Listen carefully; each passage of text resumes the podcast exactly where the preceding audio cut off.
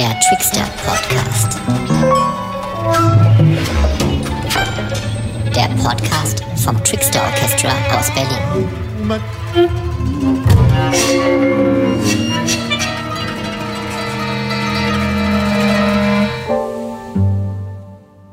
Ja, hallo allerseits und willkommen zum Trickster Podcast. Mein Name ist Ketan Bhatti und ich führe heute ein Gespräch mit meinem Vater, Professor Dr. Anil Bhatti. Und das mache ich, äh, weil die Themen, zu denen ähm, er arbeitet und zu denen wir im Trickster Orchester arbeiten, ähm, sich eigentlich an ganz vielen Stellen überschneiden. Vor allem an den Stellen, wo es um Nachahmung, Mimesis oder eben Ähnlichkeiten geht, ein Begriff oder eine Perspektive, auf die ich von ihm eigentlich erst hingewiesen wurde. Ja, und ich stelle ihn kurz vor. Anil Bhatti ist emeritierter Professor am Center of German Studies an der Jawaharlal Nehru Universität in Neu-Delhi, Indien. Er gilt als einer der führenden Vertreter der Germanistik in Indien und arbeitet vor allem im Bereich der vergleichenden Literatur- und Kulturwissenschaften zwischen Deutschland, Österreich, Schweiz und Indien und im Bereich der Postcolonial Studies sowie der politischen Ästhetik. Und jetzt ist er mir aus Indien zugeschaltet, aus Neu-Delhi. Ja, hallo Papa. Hallo, grüß dich. Ich wollte mit dir über Ähnlichkeit sprechen. Mhm.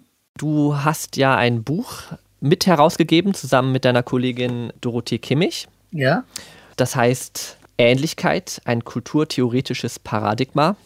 Mhm. Ja, worum geht's da? Was, was sind die Themen? Was hat es mit diesem Begriff Ähnlichkeit auf sich? gut, da muss ich ein bisschen ausholen. Das tue ich äh, so, so schnell wie möglich. Also die Idee der Ähnlichkeit ist keine neue, ganz neue Idee. Äh, Sie wurde verdrängt oder beziehungsweise sie war nicht im Zentrum der kulturwissenschaftlichen Diskussion für lange Zeit, weil das Paradigma der Differenz unsere, unser ganzes Denken über äh, die Welt äh, und die Komplexität in der Welt äh, beherrscht hat. Es gab im Rahmen der zunehmenden Globalisierung der Welt, Migrationen, Bewegungen, dann gab es auch ein, die Ent- Entstehung so etwas wie ein Toleranzgedanken. Wir müssen tolerant sein. Und ich habe die Kritik an Toleranzbegriff anhand der simplen Überlegung, die auch von anderen Wissenschaftlern oder Kulturtheoretikern formuliert worden ist, wie Zetan Todorov, dass im Grunde genommen Toleranz ein zweischneidiger Begriff ist. Man hat Toleranz gehabt, aber gleichzeitig auch den Völkermord äh, erlaubt. Hm? Ma- äh, es gab, äh, äh, also die ganze spanische Inquisition in Amerika bestand darin, die Völker zu verstehen, aber dann gleichzeitig auch auszurotten. Und das, das war dieser, das Problem des Kolonialismus insgesamt. Äh, so dass Toleranz ein, äh, nicht unbedingt ein positiver Faktor in der Weltgeschichte gewesen ist. Und stattdessen habe ich dann versucht, nach nicht hermeneutische Wege in der Toleranzdiskussion äh, nachzudenken. Nicht hermeneutische Wege benutze ich, um nicht zu sagen antihermeneutische. Ich will nicht antihermeneutische Wege sagen, sondern nicht hermeneutische. Und bin mit der simplen Überlegung angefangen. Wir haben immer wieder betont, dass gesellschaftliche Befriedung mit dem Zuwachs an Verstehen anderer Kulturen zunimmt. Wenn ich mehr verstehe von anderen Kulturen, dann, dann kommt mehr Frieden in der Welt. Zu, äh, Das ist eine Annahme, die bisher galt, meinst du? der, der Annahme, die bisher gab. Und ich dachte, und aufgrund von diesen Kolonialismus-Gedanken habe ich gesagt, nein, das stimmt nicht. Historisch gesehen hat, kann man wunderbar verstehen und gleichzeitig wunderbar ausrotten, weil, weil es im Grunde genommen darum geht, Macht und Herrschaft auch äh, zu, äh, durch, äh, durchzusetzen. Da- Das bedeutet, das Verstehen keine uneingeschränkte humanistische Kategorie ist. Das Verstehen des anderen ist zwar ist keine Garantie für den friedlichen Umgang mit dem ander- anderen.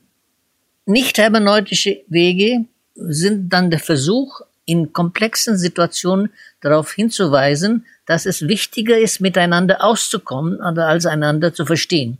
Ich kann das Problem des Verstehens vertagen im Interesse dessen, dass ich sage, wir kommen miteinander aus auf der Grundlage meinetwegen einer Verfassung, auf Grundlage einer bestimmten Vereinbarung, die unsere jeweiligen Verpflichtungen beschreiben.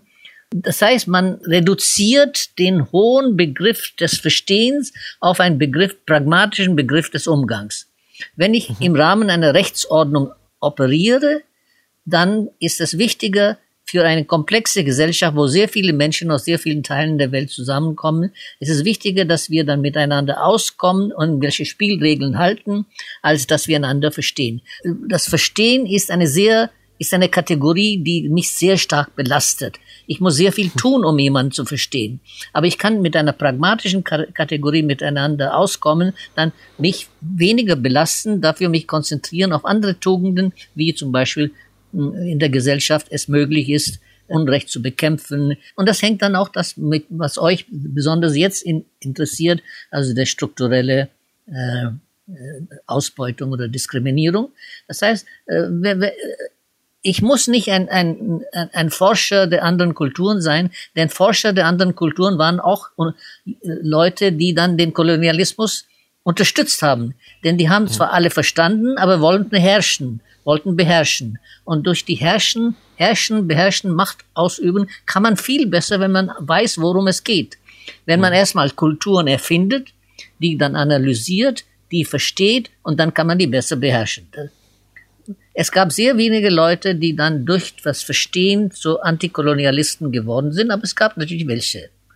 Besser ist dieser pragmatische Zugang, dachte ich, indem es um darum geht, was verbindet uns was ist das Verbindende an uns? Wie kann man Macht ausschalten? Wie kann man Macht ignorieren zumindest, wenn man nicht ausschalten kann? Und, und kann man behaupten, dass es weite, weite Felder der Ähnlichkeit gibt zwischen uns, die genauso wichtig sind als Felder, die uns unterscheiden. Die Grundannahme der bisher in den Wissenschaften und auch in der Politik war, dass wir anders sind. Es gibt Unterschiede. Es gibt diese Unterschiede. Man kann die Unterschiede auf zwei Arten und Weise bekämpfen oder äh, beherrschen. Durch eine Art an Apartheid orientierte Politik, dass man die, dass man die Völker streng trennt, oder dass man die Völker oder eine etwas lockere Version davon, die ich auch von Herde abgeleitet habe, ist, dass man die Völker trennt, aber denen ihre eigene Logik zugesteht. Dass man sagt, ihr seid anders, aber ihr habt das Recht, anders zu sein. Und das ist der favorisierte Weg der liberalen Politik, dass dann sagt, du bist du, du hast das Recht, so zu sein, wir müssen uns nicht unbedingt einander stören, aber wir werden auch nicht unbedingt zu viel Forderungen an uns äh, stellen. Und das ist ja dann so ein bisschen dieses Leben und Leben lassen, aber in der Annahme, dass Kulturen wie Monaden sind, die sich eben nicht berühren, sondern sich nur abstoßen können. Also dieses herderische Kulturverständnis, das, das kritisierst du ja. Ja, absolut stark kritisiere ich das herderische Modell, weil ich diese Eigenlogik äh, favorisiert und sagt, also wir lassen all, alle Leute ihren unmittelbaren Zugang sozusagen zu ihrem eigenen Zentrum, zu ihrem eigenen Zentrum finden und aber stören diesen Weg nicht. Das war sein, sein Antikolonialismus bei Herder war, dass wir die Völker stören, indem wir, indem wir deren Lebensweise ändern durch Eingriff. Mhm.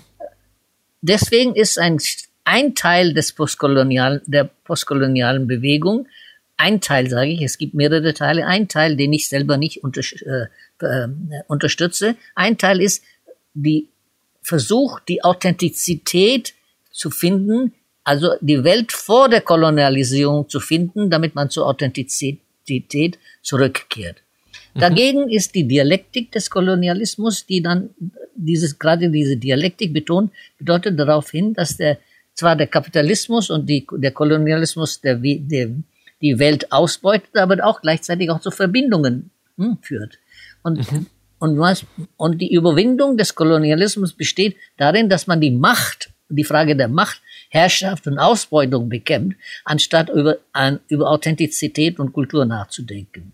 Das heißt also, der Wandel und die Möglichkeit mit Wandel und äh, umzugehen, muss eingebaut werden in den Antikolonialismus-Gedanken. Ich möchte nicht genau das werden, was ich vor dem Kolonialismus war, aber ich möchte dann zusammen mit den Kolonialisten, es, ich setze voraus, dass es welche gibt, in der ersten Welt auch, ja, dass sie zusammen zu einer neuen Welt kommen, in dem man die Frage von Macht und Ausbeutung hinreichend in den Griff bekommt. Football.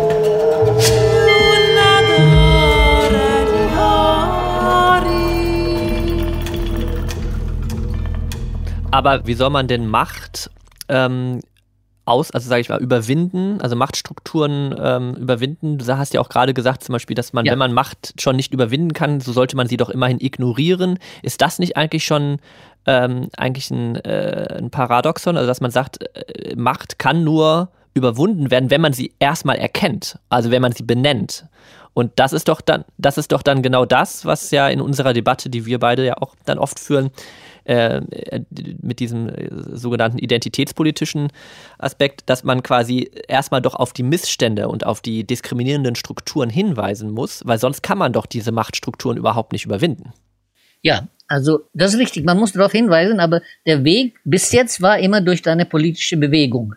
Also die, mhm. die Befreiungsbewegung in den kolonialisierten Ländern, die dann irgendwann so äh, nach dem Ende des Zweiten Weltkrieges zur Etablierung der befreiten Länder führte, war eine, eine Bewegung, die dann darauf basierte, dass man die Machtstrukturen benennen konnte. Die konnte man nur mhm. benennen bis zu, bis zum gewissen Grad durch Solidaritätsbewegungen, durch politische Bewegungen, durch, durch kommunistische Bewegungen, durch äh, äh, überhaupt so nationalistische Bewegung. Aber das mhm. Wichtigste, Wichtigste bei diesen nationalistischen Bewegungen in den kolonialisierten Ländern, zum Beispiel Indien, war, dass der Nationalismus dort als inklusiver Nationalismus gedacht wurde. Es war eine sehr disparate Gesellschaft mit sehr vielen Religionen, sehr vielen Sprachen, sehr vielen Menschen.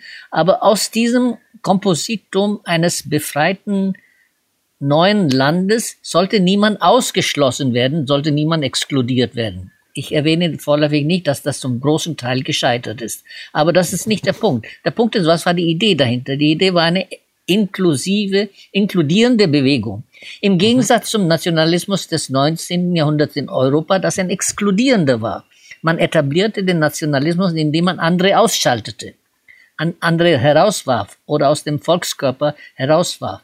Also der Untergang des Habsburger Reiches, das das Wunderbarste war, was Europa je erfunden hat im politischen, kulturellen Bereich, bestand darin, dass man Nationen hatte, die dann auf Exklusion basierten.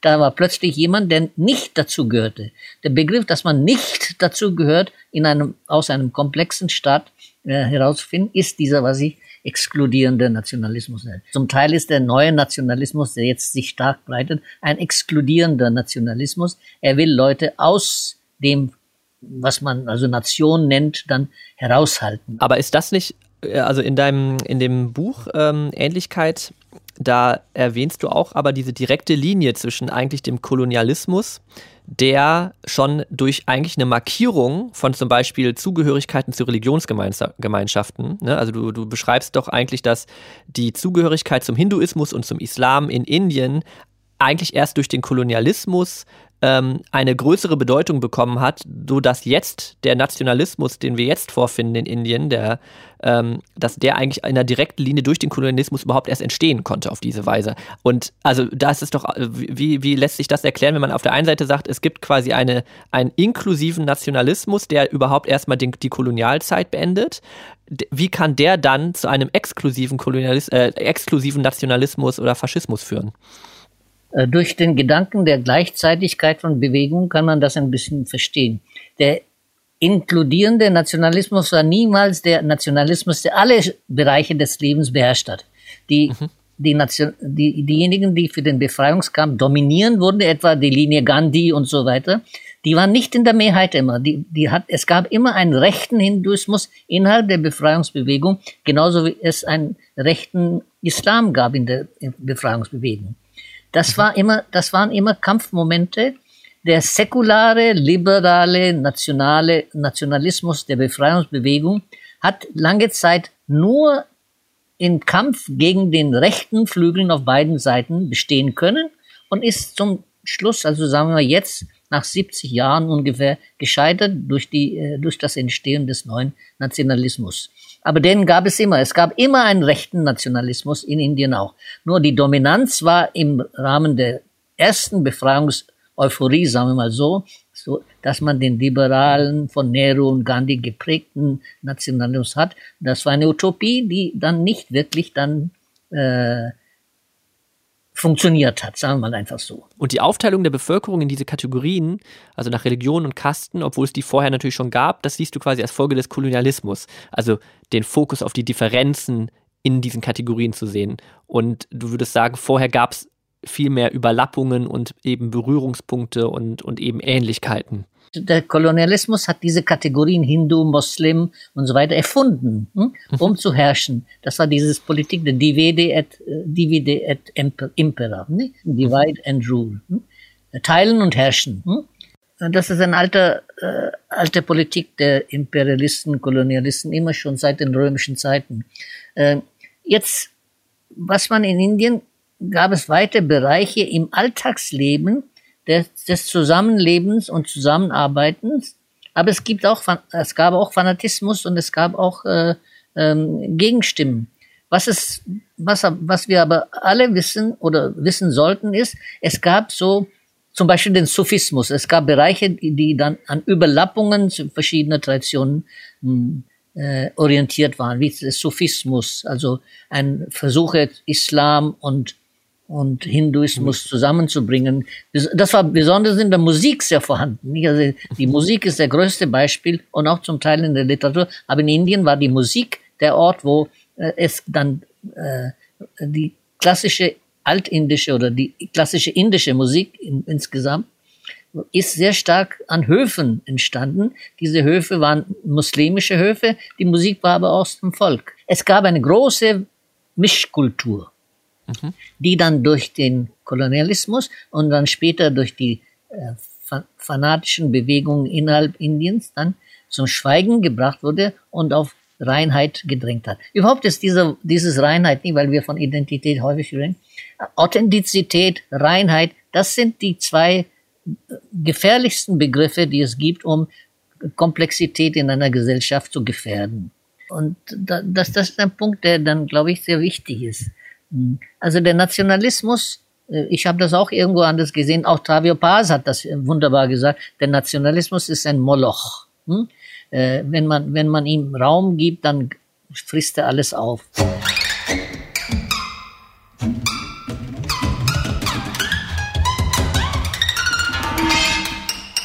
Jetzt hast du ja am Anfang äh, gesagt, dass quasi ähm, der, also den Toleranzbegriff, den, ja. den hast, mit dem hast du ja angefangen äh, zu sagen, dass der quasi ein zweischneidiges Schwert ist.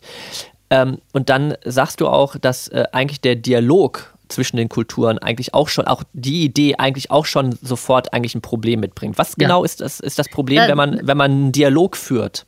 Ja, das ist gut, dass du das erwähnst. Das kann ich jetzt gleich äh, stark betonen. Dialog bedeutet, dass ich feste Pole eines Dialogs haben muss. Also ich bin ich, du bist du und wir kommen in ins Gespräch miteinander, wir führen den Dialog. Der Dialog funktioniert nicht, wenn ich keine feste Position habe. Dann ist alles schwammig. Hm? Und das mhm. ist das, wo, weswegen Goethe für mich immer so wichtig war, mit dem Begriff des Schwebens zwischen den Kulturen. Nicht? Also der Dialog ist wie eine Brücke. Auf der einen Seite steht eine feste Säule, auf der anderen Seite steht eine andere feste Säule und zwischen denen gibt es eine Brücke und dann wandert man hin und her oder versucht dann irgendwie eine Verhandlung zu führen, die dann uns erlaubt, dann irgendwie einen Verkehr zu ermöglichen, nicht? Also aber zwischen zwei festen Bullen. Das Schweben ist, man schwebt hin und her. Ne? Und das ist dann. Und zwar nicht zwischen festen Positionen, das scheint der Unterschied zu, nee, zu sein. nicht zwischen festen Positionen, zwischen, sondern zwischen verwandlungsfähigen Positionen. Und das ist der Begriff der Verwandlung ist sehr wichtig. Der Dialog erlaubt keine Verwandlungen. Verwandlung heißt Metamorphose. Die Metamorphose und Verwandlung ist möglich nur, wenn man diesen Dialog nicht als Modell nimmt. Man muss, ihn, man, man muss sagen, wir brauchen keinen Dialog.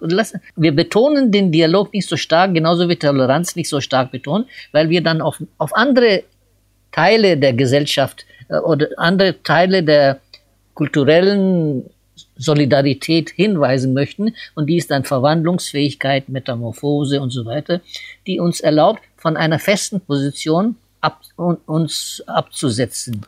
Und das ist ja was, was wir im, im Trickster-Orchester eben ja auch viel irgendwie immer besprechen, ne? dass wir von Verwandlung reden und sagen, wir wollen uns gegenseitig anverwandeln.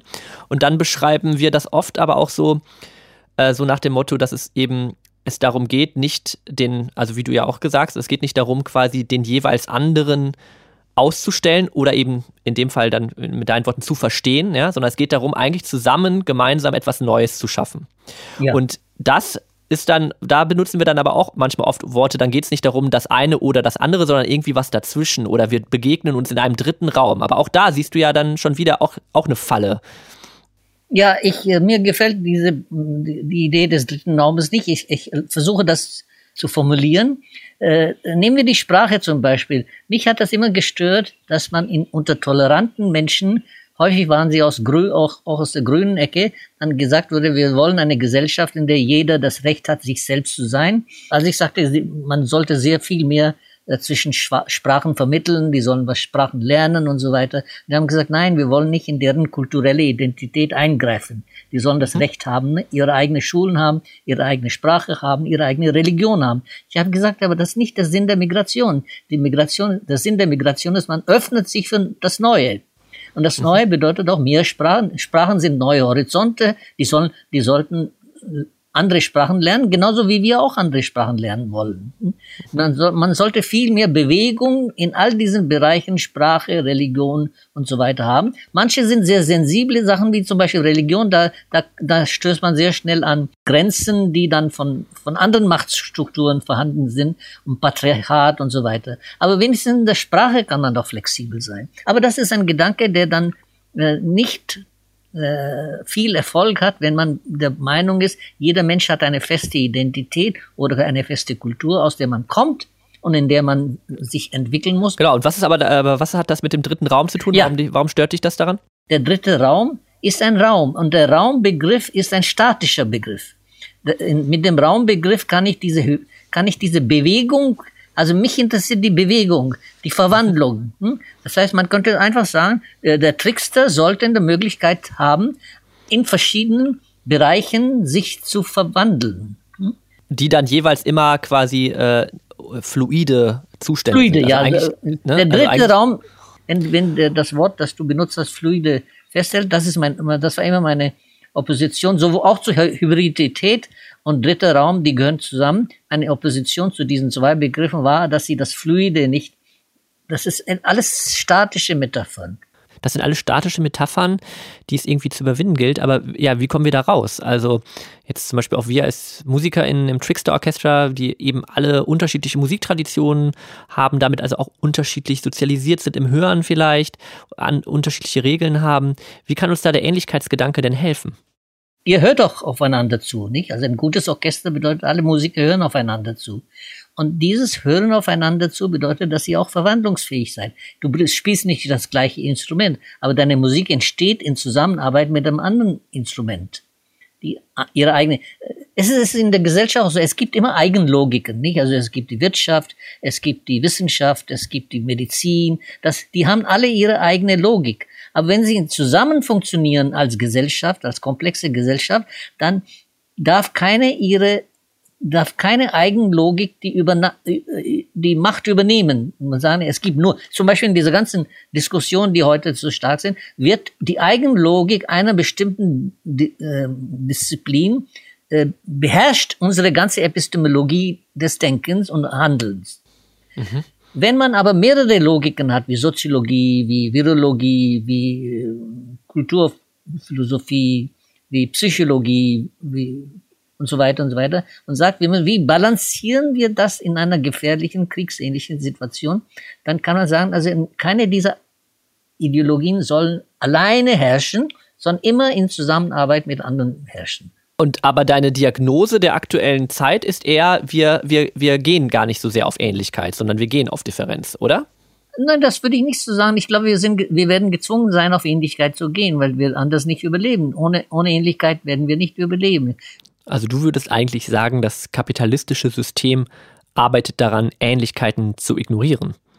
Äh, nicht nur ignorieren, sondern äh, eigentlich zu zerstören. Hm? Mhm. Äh, die, das kapitalistische System überlebt durch die lange Zeit, solange es ein, solange es ein liberaler, sozial, sozialer Staat war wie in Deutschland, einige Jahre nach dem Zweiten Weltkrieg, also äh, soziale Marktwirtschaft und so weiter, gab es so etwas wie Solidarität und Ähnlichkeitsgefühle und da, Aber das ist äh, durch den Neoliberalismus zerstört worden. Und der Kapitalismus arbeitet daran, weiterhin diesen, diesen Punkt zu zerstören.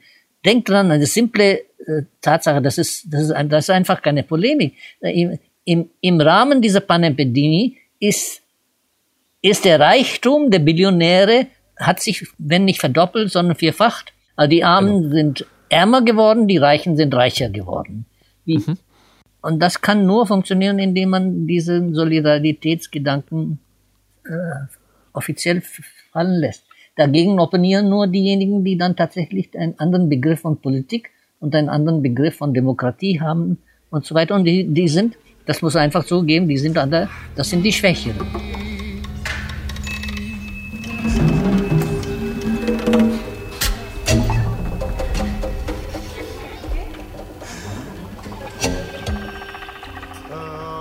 Kommen wir noch einmal zu, äh, zu jetzt zu der Ähnlichkeit zurück. Ähm, weil das ist ja wirklich was auch, wo wir mit dem Trickster Orchestra eben viel arbeiten und äh, suchen und, und äh, eben genau eigentlich äh, ähnlich äh, zu dem, was du, du erzählst. Also, dass wir auch immer schauen, wo gibt es Anknüpfungspunkte, ähm, wo und, und immer feststellen, es gibt eigentlich überall Anknüpfungspunkte. Und ähm, hast du denn das Gefühl, dass diese, diese, diese Art des Schauens auf die Welt. Du sagst auf der einen Seite, es ist nichts Neues, aber es scheint immer noch eine Ausnahme in den Wissenschaften oder in, der, in den Perspektiven zu sein. Also mir begegnet der Begriff sehr selten. Wie äh, kannst du das erklären? Ja, äh, ein bisschen kann ich das schon erklären. Erstmal ist es tatsächlich so, dass der Ähnlichkeitsbegriff äh, in der Ästhetik schneller vorhanden ist als in den anderen Wissenschaften, in der Soziologie oder in den Gesellschaftswissenschaften.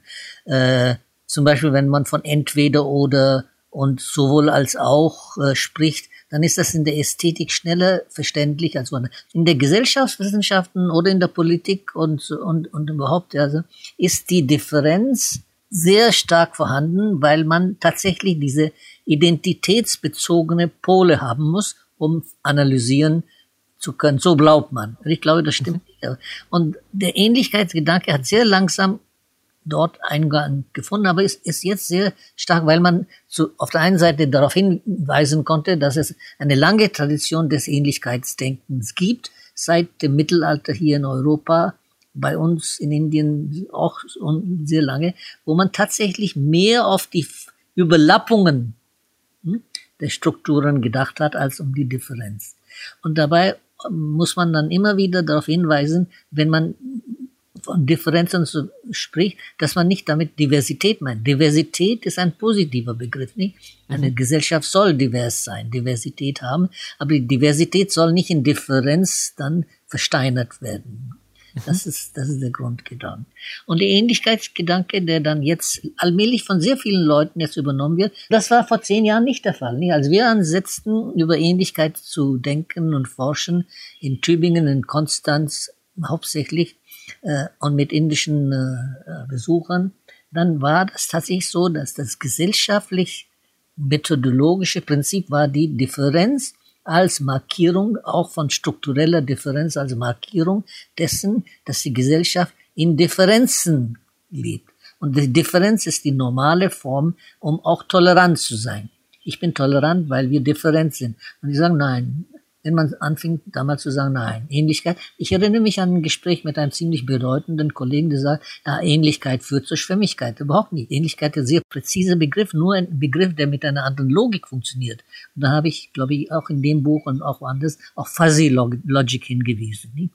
Also Fuzzy Logic ist eine sehr präzise Logik, aber es ist eine andere Logik. Und, und die Gesellschaft funktioniert in diesem Fuzzy Logic demokratischer als mit einer stringenten Differenzlogik entweder oder. Deine Kollegin ähm, Dorothee Kimmich, die spricht ja von einem eindeutig vagen Begriff. Ja, das ist gut, ne? Mhm. mhm. Also das heißt, Ähnlichkeit hat eine Logik, in der es eigentlich um, um, um, um die Wahrheit geht von den Dingen, aber da drin in der Bezeichnung davon ist er eigentlich eindeutig. Ja. Kann man das man, so sagen? Ja, kann man so sagen. Man kann auch sagen, ein präzis vage Begriff. Übrigens hatten, haben viele Philosophen diese Wahrheitsstrukturen, die Wahrheit als Begriff versucht. Bertrand Russell zum Beispiel hat einen sehr schönen Aufsatz über Wahrheit, Wegnis geschrieben, in dem er bedeutet, wegen ist ein sehr positiver Begriff ist. Wir haben nur im Alltagssprache immer gesagt, das ist alles sehr vage. Ne? Die Musik ist auch manchmal präzise vage. Hm? Mhm. Und wenn man diese Präz wenn man die Präzision in der Wahrheit erfasst, dann hat man einen sehr bedeutenden Faktor in der Ästhetik erfasst. Das ist doch mal ein schöner Schlusssatz, ähm, weil wir könnten wahrscheinlich noch Stunden reden, aber ähm, das äh, fand ich jetzt ein gutes, äh, ein gutes Schlusswort und bedanke mich ganz herzlich bei dir für das Gespräch und deine Zeit. Das war schön. Ja, dann tschüss nach Indien und auch tschüss an alle ZuhörerInnen. Vielen Dank fürs Zuhören und bis zum nächsten Mal.